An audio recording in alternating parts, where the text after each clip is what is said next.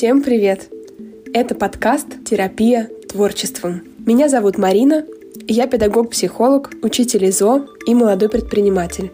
В данный момент я развиваю свою студию детского творчества и веду практику в качестве арт-терапевта для детей и подростков. Меня зовут Мария. Несколько лет назад я в корне поменяла свою деятельность. Сменила погоны и неинтересную работу на частную практику семейного психолога и арт-терапевта. Наш подкаст о психологии, арт-терапии, ментальном здоровье, взаимодействии с детьми и внутреннем счастье. И здесь мы хотим делиться не только профессиональным, но и собственным опытом в сферах психологии и педагогики.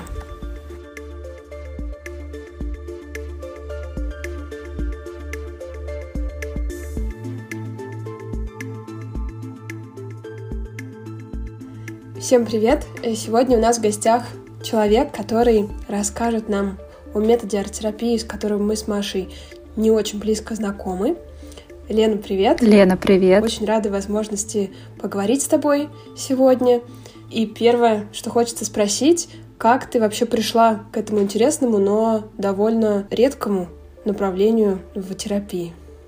Всем привет, привет нашим слушателям. Спасибо большое, что пригласили к себе поговорить о такой очень для меня важной, интересной теме. Я Бижан Елена, арт-терапевт, практикующий психолог, перинатальный психолог. И в арт-терапии я около двух лет, может быть, чуть побольше, встретилась с ней в одной академии арт-терапии Полины Пастельгиной, и там было задание как раз-таки у нас на курсе из музейной арт-терапии. Я подумала, выбрать картину о себе, ну, что за ерунда, что за арт-терапия, что это вообще такое. Но не выполнив это задание, я бы не получила зачет, да, и не получила бы свой сертификат. Поэтому пришлось его выполнить. Но когда я его выполнила, я поразилась тому, насколько оно было для меня глубоким. Очень много было инсайтов в тот момент для меня важных. И я стала интересоваться этим направлением.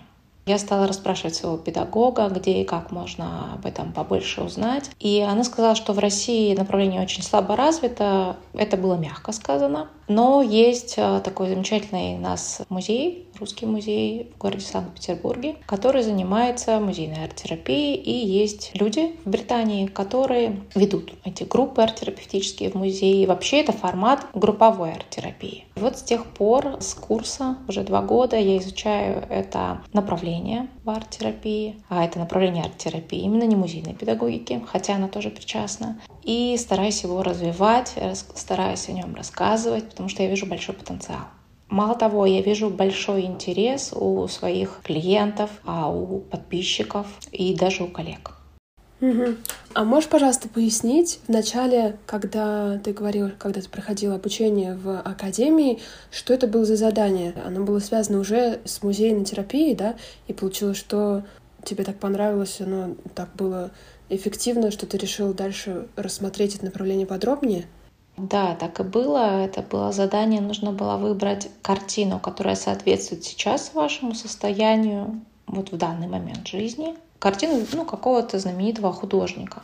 И найти картину, которой бы вы хотели соответствовать, да, чтобы ваше состояние или ваши цели, смотря какой запрос нужно было решить, соответствовало вот вашим ожиданиям. И когда я подбирала уже эти картины, и я понимала, почему именно эта картина, почему именно этот символ, что он для меня значит, вот как бы такая внутренняя работа шла с подсознанием через объект искусства. И это было необычно, это было интересно, и мне захотелось побольше узнать. И это было не в музее сделано. Я смотрела каталог Третьяковской галереи, ну, как бы такой путеводитель для тех, кто посещает галерею. Вот, и уже из того материала, который я видела, да, он на меня подействовал. Я подумала, что же будет, если ее, эту музейную арт-терапию, проводить непосредственно в музее, да, какое будет влияние и впечатление. Это меня заинтересовало. Угу.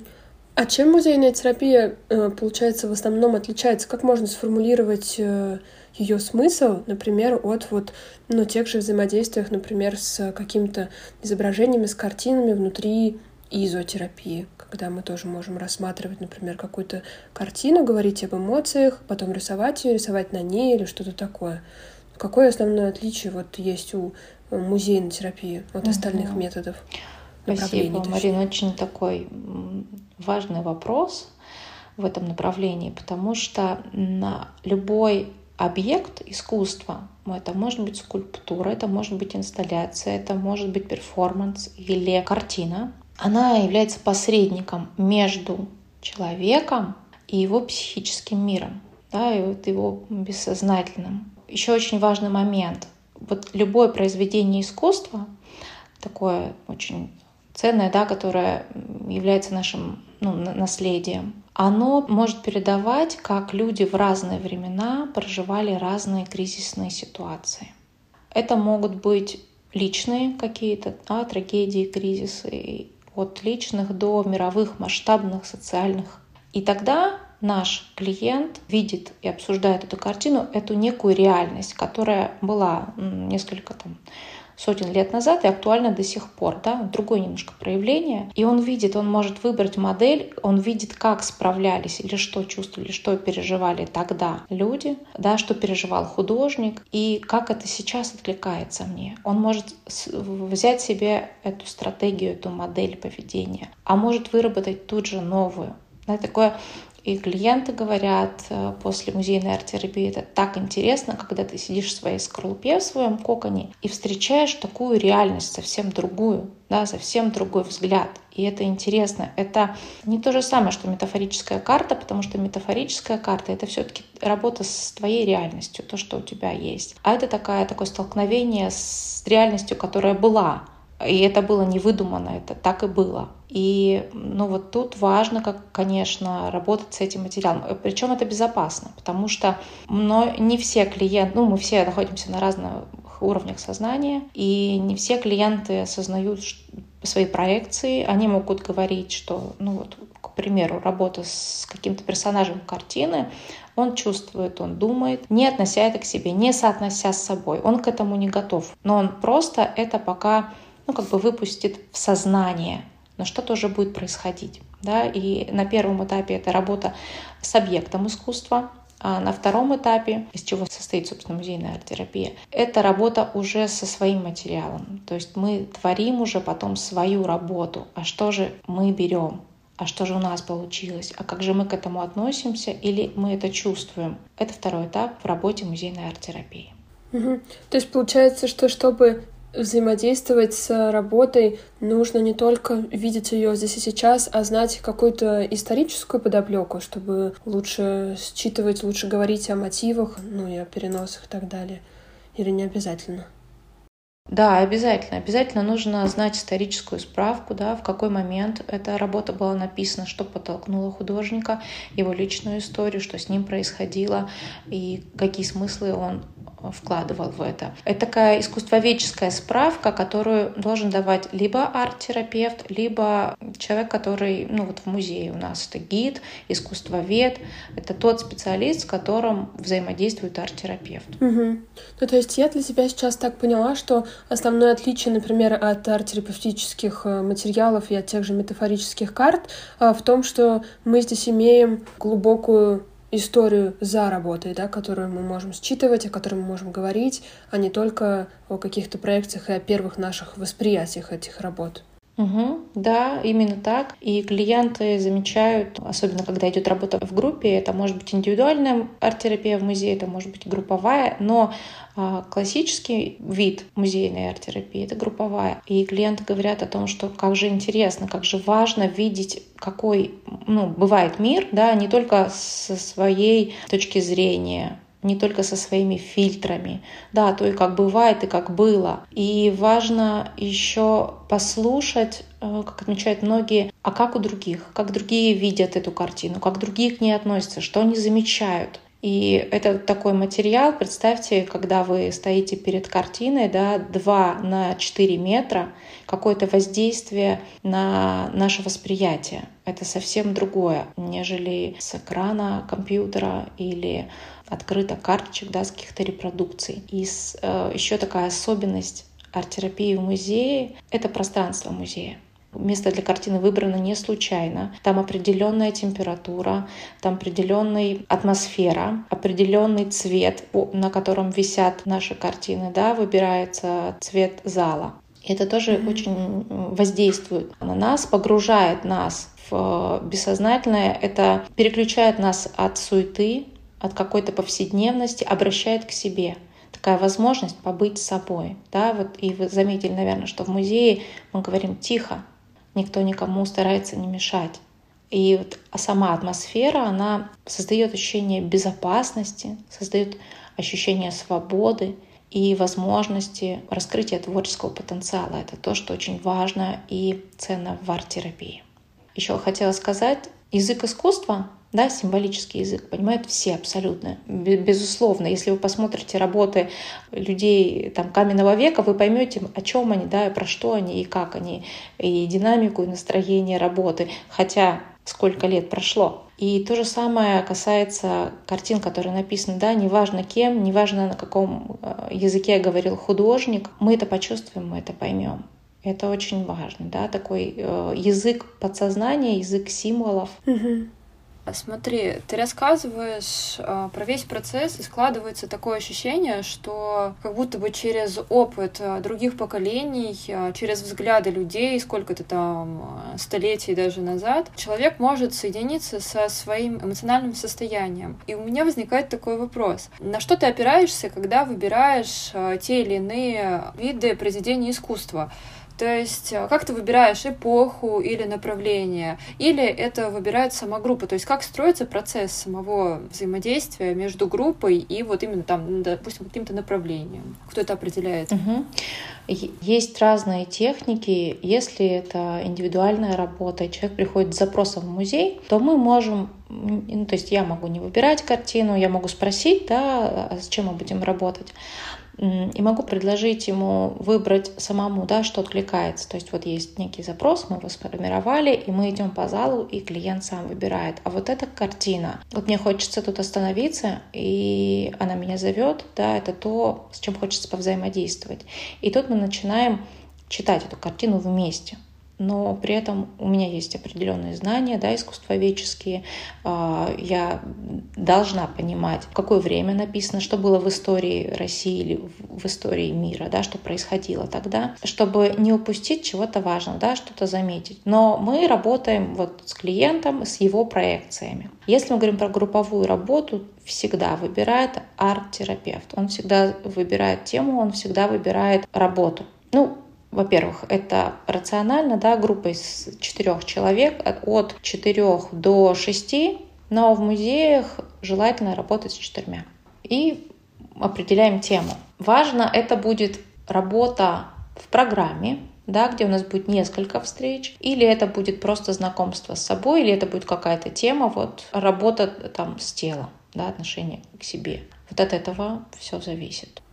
А если это формат групповой работы, то после э, самих действий в музее потом э, вы перемещаетесь в какое-то там пространство для создания арт-терапевтической работы, да? Да, конечно.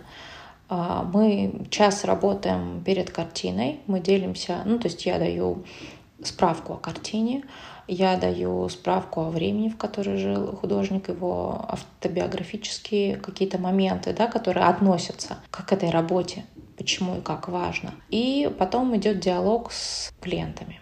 Да, и каждый делится, отвечая на вопросы, своим впечатлением, своими ощущениями, своими мыслями. И потом мы перемещаемся, вторая половина работы, да, следующий час мы перемещаемся в специальное место, где происходит, собственно, ну, творческая деятельность. Мы создаем свою работу и опять делимся процессом, тем, что со мной происходило. Это не набросок, это не перерисовка той картины, того произведения, которое мы обсуждали. Это работа со своими ощущениями. Да, и, как правило, мы именно изображаем ощущения разными материалами, потом обсуждаем, и, в принципе, на этом работа заканчивается. Угу. Здорово. Сейчас постоянно фоном думаю о том, как интересно, с детства мы все были в музеях, ну, наверное, почти все, у меня, во всяком случае, в школьной программе много было таких мероприятий. И никогда я не думала о том, что Это может быть тоже вариантом работы с собой. То есть не просто интеллектуальной, да, не просто части развития, но и вот такой психологической работы. Очень интересно, как через разные точки взаимодействия нас с внешним миром можно приходить к себе. Очень интересно. А скажи, пожалуйста, у меня вот возник вопрос такой с клиентской позиции. На что мне опираться, чтобы, например, принять решение, пойти мне работать с арт-терапевтом в каких-то изотехниках или пойти работать через музейную терапию, в которой тоже, по сути, да, изотехники потом будут использовать в работе. Вот э, можно ли как-то обозначить принципиальное отличие музейной терапии от других методов? Может быть, она чуть лучше работает с какими-то темами, может быть, она чуть лучше подсвечивает что-то. Или это, ну, как бы один из методов, и тут, по сути, просто на вкус и цвет. А я не могу сказать, что она чуть лучше работает или чуть хуже работает, чем другие методы. Она просто, ну вот есть такое направление в работе. Она прекрасно работает с разными группами возрастными. Это могут быть дети, это может быть третий возраст, это могут быть разные социальные группы, такие как люди с ментальными потребностями или эмигранты, или это беременные женщины. То есть очень, большой, очень большие возможности у этого направления. Если человеку интересно себя как-то соединить с искусством, научиться чувствовать картину и понимать ее, ну вот настоль, не, не на уровне искусствоведческом, а для себя, да, что я для себя могу взять из любой картины, то терапия в музее — это ну, то направление, которое нужно, потому что там мы учимся именно взаимодействовать с произведением искусства не столько с точки зрения искусствоведения, сколько с, восп... с точки зрения восприятия. И я даю эти инструменты, эти механизмы, как задавать себе вопросы, на что смотреть и как этим пользоваться, чтобы потом самостоятельно пойти в музей и с любой картиной, которая откликнется, повзаимодействовать. И, Марина, ты сказала, что как интересно, да, я могу как клиент это использовать. И есть такая хорошая техника: перед тем, как пойти в музей, вы можете сформулировать какой-то для себя запрос. Что я хочу узнать, а на что я хочу обратить внимание. И когда будете ходить по выставке, обратите внимание на картину, которая вызывает интерес или, наоборот, очень сильные эмоции, может быть, даже неприятие. И это будет ответ на ваш запрос. И задать себе несколько вопросов, да. Что я чувствую, когда я вижу? А что я вижу тут? А какой ответ в этой картине для меня? Ну вот если мы говорим о том запросе, который был сформулирован до встречи с этим объектом. Угу.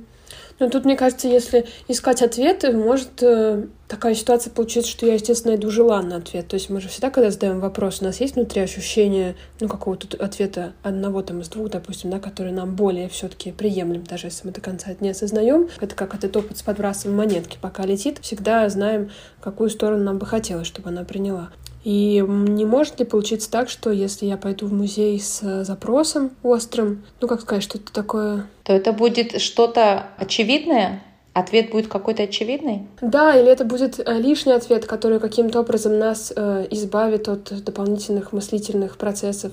Имеется в виду, что там, если я пойду изучать, да, свое эмоциональное состояние, или изучать вопрос, подсветить свой запрос, да, и серии там найти лишний запрос, чтобы пойти потом к психологу, это, мне кажется, одно. А если пойти вот так э, за ответом, нет ли тут некой такой, ну, как магической мысли, не будет ли отрицательного эффекта у вот такого упражнения? Нет, конечно, потому что есть эгоцензура, это когда мы решаем вот так или иначе поступить в этой ситуации, не потому что мы так хотим, да, не потому что мы так желаем и так нам надо, мы даже можем против себя пойти, но поступить именно так, потому что нас так воспитали, от нас это требует общество. И мы делаем так, чтобы быть хорошими, чтобы, ну, как бы нас не наказали, да, и вот мы так поступаем.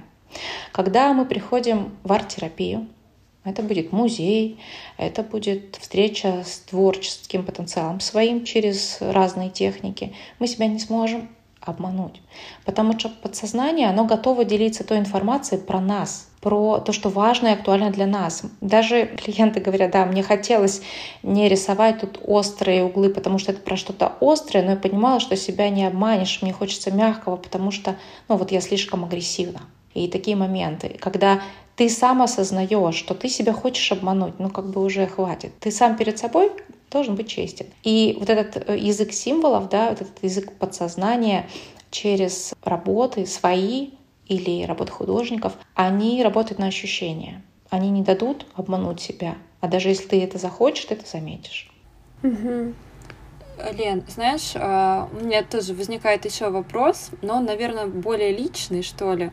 Выделила ли ты для себя какое-то направление вроде современное искусство или перформанс, или там просто искусство какого-то временного промежутка, в котором заложено очень много всего? То есть, например, если человек, там, я сейчас придумываю, обратится к картинам там, импрессионистов, то, вероятно, он найдет там все. Ну, я, опять же, я придумала, вероятно, нет. То есть какое-то направление, которое будет содержать, ну, вот почти что все аспекты, которые могут волновать человека.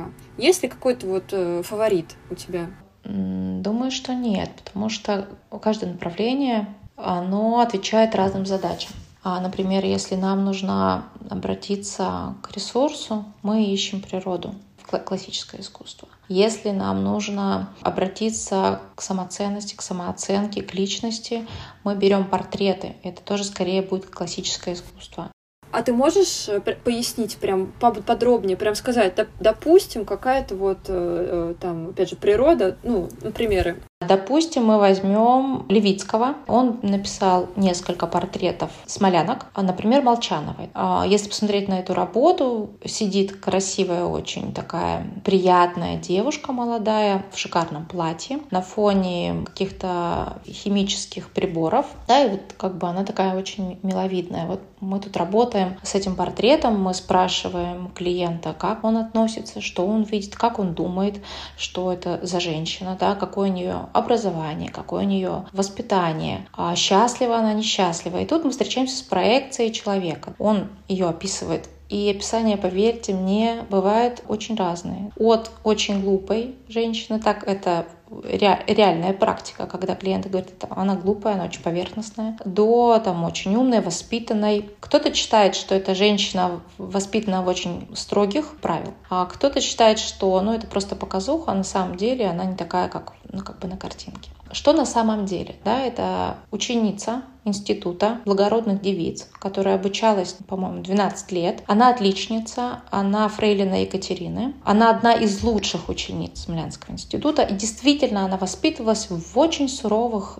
искусственных условиях. А как бы, что дальше в работе? Зачем эти искусственные условия? И тут мы спрашиваем уже у клиента, да, вот по вашему мнению, зачем эти искусственные условия были созданы? Она должна была хорошо готовить, хорошо вышивать, играть и петь, на разные темы уметь разговаривать, поддерживать этот разговор. Для чего это? Как вы считаете? Для чего она обучалась да, этому? Да, да. Для чего быть такой женщиной, такой идеальной, отличницей?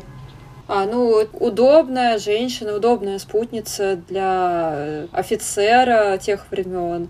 Тут важное слово «удобное». Я на этом, наверное, uh-huh. пока закончу. Uh-huh. А я бы сказала, что для того, чтобы лучше адаптироваться, войти в общество, ну, то есть просто как принадлежность себя благодаря всем этим навыкам к определенному слою. Угу. Спасибо. Это действительно очень удобно, да, в те времена такую женщину иметь. То есть их учили всегда быть счастливыми, легкими и такими вот радующимися жизни. И вот как сейчас вам откликается, да, как вам такое? Хотелось бы такое образование получить, воспитываться в таких условиях. Вы сами как к этому относитесь? Марина и Мария. Мне лично это не откликается, меня это вызывает э, раздражение и даже какую-то долю агрессии, если честно. То есть я прям не хотела uh-huh. быть такой удобной и такой легкой на подъем, выдрессированной этой легкостью. Uh-huh. Спасибо. А я очень интересно, даже когда Елена тебя сейчас слушала, получилось, что мой мозг на задний план увел информацию о жестких условиях воспитания, и я сфокусировалась на том, как много всего, чему она училась. И поэтому мой ответ прошлый был соответствующий. И сейчас, когда ты начала говорить, я вспомнила, что там была еще обратная темная сторона всего этого. И я бы ответила, что, с одной стороны, мне бы хотелось иметь в доступе ну вот столько всего, то бы просто учиться все делать. Но, естественно, в современных условиях кажется диким такие условия для получения mm-hmm. образования. Спасибо. А, да, действительно, условия дикие, жесткие. Учили их более двадцати дисциплинам. Но некоторые понимания, познания в какой-то области были достаточно примитивными. Например, их учили готовить котлеты, продукты уже из готового фарша. Ну, то есть, что сделать нужно? Мешать что-то, да, посолить, слепить, ну, и обжарить. Слепить. Понимаете, да, ага. Уровень погружения в темы. И это было не единично. Это первое. Второе. Они спали в комнатах, где было шестнадцать градусов. Умывались они утром в холодной Неве. И они должны быть, быть всегда бодрыми, как бы стройными. Питание было очень однообразное. И многие писали в своих дневниках, что самое ужасное воспоминание — это о еде в институте. И учились они двенадцать лет там находились. Екатерина прожила, Молчанова, до пятидесяти лет. Недолго, но я надеюсь, что счастлива. И потом, да, я спрашиваю, а она была, ну, как я уже сказала, отличницей, и потом спрашиваем клиента, а как вам быть отличницей, может быть, неким перфекционистом в жизни? Как у вас с этим? Насколько для вас это важно? Для меня это не важно. Я не считаю, что я перфекционист.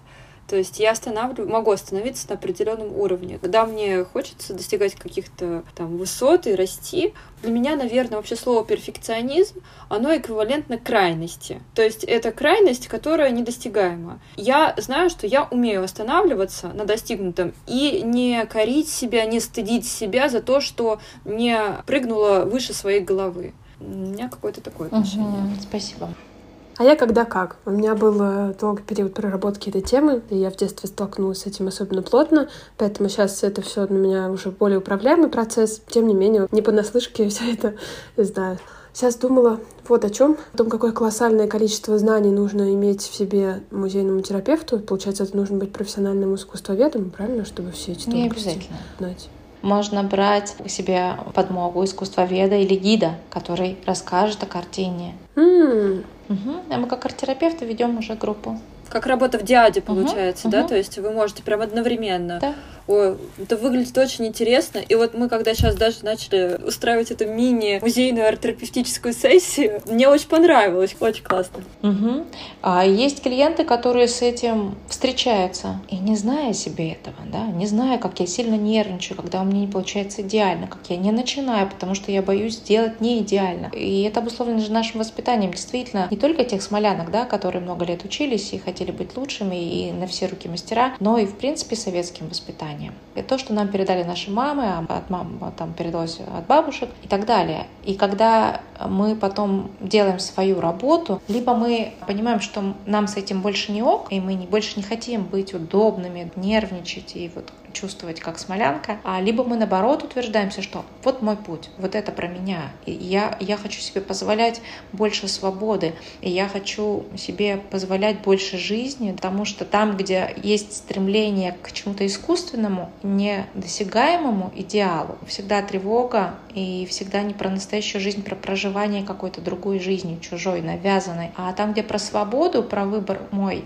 да, я вот хочу этим занимаюсь, я хочу этим занимаюсь, вот там есть настоящая жизнь, настоящие эмоции, настоящая свобода. И очень важно это ощущать и осознавать. Угу.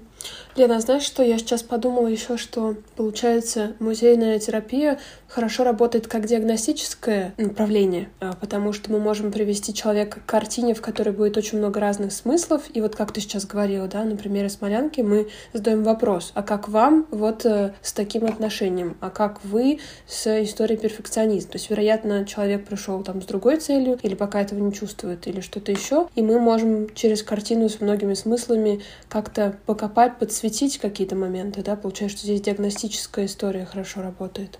Да, конечно, музейная арт-терапия, она, можно сказать, начинается с диагностики себя. А где тут я? Какой тут я герой? Что я чувствую? А что для меня это? Потому что вот вчера у меня была музейная арт-терапия в Новой Третьяковке, и мы брали работу Шагала над городом, где Шагал летит с Беллой над своим родным Витебском. И как бы про что это? Кто-то говорил о том, что это про любовь и про единение пары. Ну вот любовь их окрыляет, и они могут лететь, и за них не страшно, что они падут. Есть такое ощущение их единства. Кто-то говорил о том, что вообще самое главное в этой картине — это забор от Витебска, огороженный. Мне плохо с ним, мне хочется его убрать, мне хочется раздвинуть.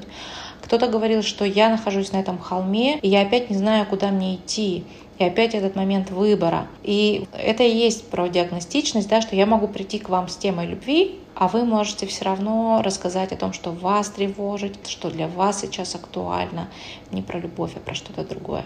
Но после того, как мы это сотворим, будь то пластилин или это будет какой-то рисунок, уже станет легче, потому что пойдет трансформация.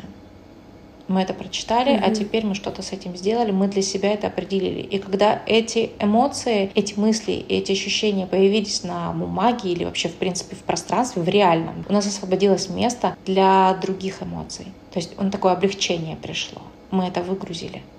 И это вот уже момент терапевтический. Да, терапевтический процесс произошел.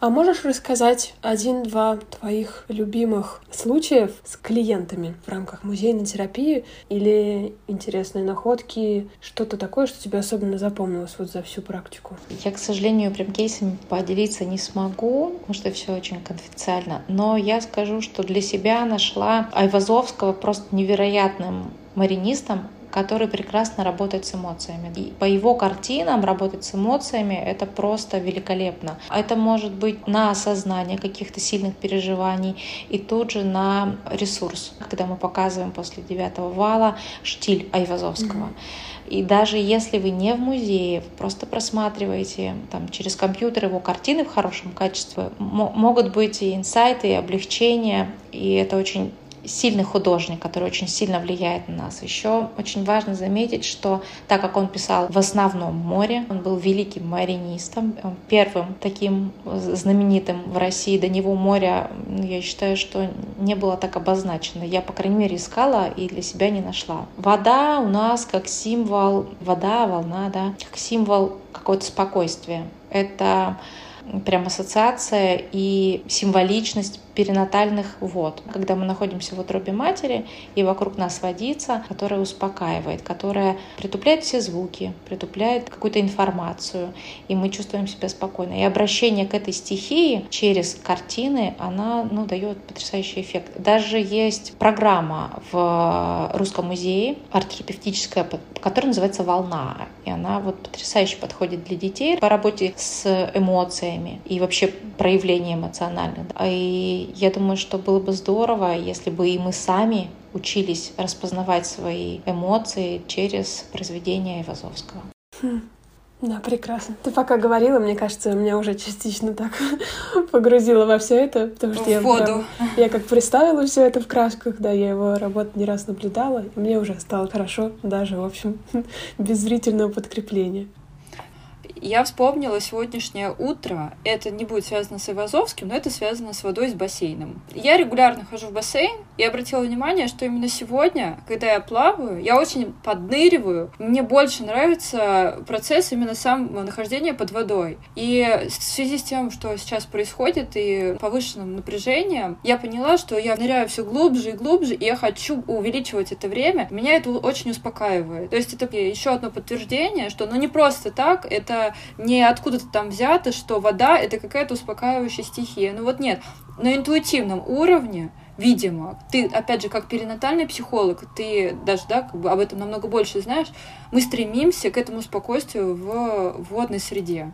Угу. Маш, спасибо, что поделилась. Есть такая замечательная техника, когда очень тяжело, или наше тело заполнено какими-то тяжелыми эмоциями, либо наша голова заполнена какими-то тяжелыми мыслями. Можно даже набрать себе ванну, не обязательно там идти в бассейн, и погрузиться в нее, да, набрав воздуха в грудную клетку, да, чтобы уши были погружены в воду. И так вот полежать некоторое время, это очень здорово, восстанавливает, очень здорово. Есть такое ощущение, что мы слышим, что-то происходит, но очень приглушенно, да, это очень близко вот как раз к тому моменту, а мы помним всю нашу перинатальную историю, к тому моменту, когда мы были в утробе матери и было безопасно. Тогда, когда я, вот, я просто существую в мире, и вот все окей.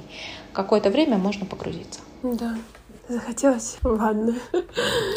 И в музей еще. Спасибо большое, Лен. Я для себя однозначно сегодня много нового подчеркнула, и у меня запланирован поход в музей как раз в ближайшее время. Я думаю, что я с новыми вопросами подойду к просмотру работ и попробую потом это еще после самого процесса, выйдя из музея, с этим поработать. Да, спасибо. Было очень интересно. Мне понравилось. Спасибо, Марина. Приходите ко мне на музейную арт-терапию. Она будет как раз в субботу, восемнадцатого марта в одиннадцать утра в Новой Третьяковке. Лен, спасибо тебе, и надеюсь, что я как раз-таки скоро попаду к тебе на музейную арт-терапию, особенно после нашей сегодняшней встречи, в которой у тебя получилось погрузить нас в такое даже полутрансовое состояние, в ресурсирующее состояние, и поэтому, даже не попробовав, мне кажется, что то, что происходит у тебя на сессиях, на группе в музее, это какое-то непередаваемое, такое спокойное, блаженное состояние. Спасибо. Спасибо большое, что пригласили. Спасибо за ваши вопросы и интерес к этому направлению. Я верю, что в России она тоже найдет свое место и своих зрителей, своих клиентов. Спасибо. Да, пусть будет так.